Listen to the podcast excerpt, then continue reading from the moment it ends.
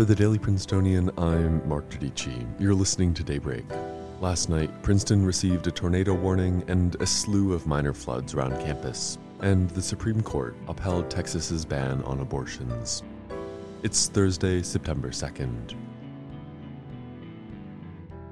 A large thunderstorm formed from the remnants of Hurricane Ida hit campus last night, forcing students to take shelter after the Tiger Alert emergency notification system issued both flash flood and tornado warnings. At least three buildings on campus, Holder, Campbell, and Little Halls, flooded during the storm. While we don't know the full extent of the storm's damage at the time of recording here at Princeton, multiple homes were destroyed in South Jersey when tornadoes touched down in the area. Almost all New Jersey rail service was shut down due to flooding, and service was severely limited in New York City's subway system.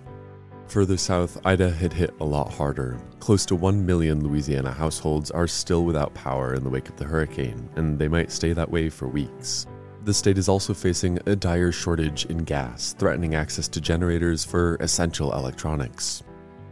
In Texas, a new law effectively banning abortions took effect yesterday at midnight. The law allows individuals to sue anyone who assists someone in receiving an abortion once a heartbeat can be detected in an embryo, a point at which many people don't even know they're pregnant. Last night, the Supreme Court came to a much anticipated ruling on the law, allowing the bill to stand by a 5 to 4 vote. Notably, the court did not rule out the possibility of overturning the bill in the future.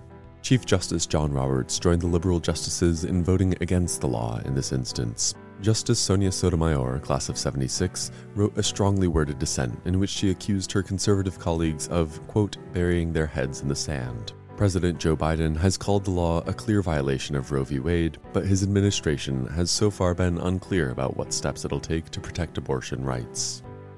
Yesterday in Colorado, a grand jury charged three police officers and two paramedics in the death of Elijah McClain, a black man who died during a police stop in 2019 when officers put him in a chokehold and injected him with an anesthetic.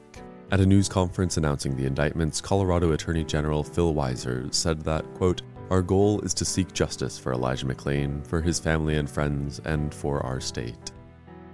On Tuesday, the Sackler family, owners of Purdue Pharma and its drug OxyContin, were granted immunity from further lawsuits related to the opioid epidemic.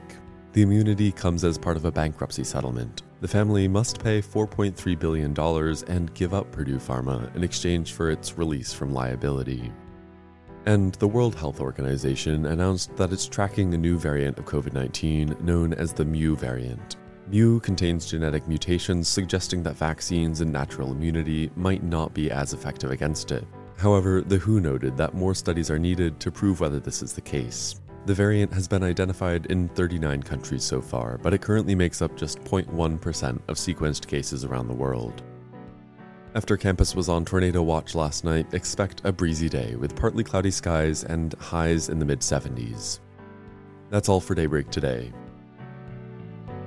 Today's episode was written by Jack Anderson and Hope Perry and produced under the 145th Managing Board of the Prince. Our theme was composed by Ed Horn, class of 2022. For the Daily Princetonian, I'm Mark Giudici. Have a wonderful day.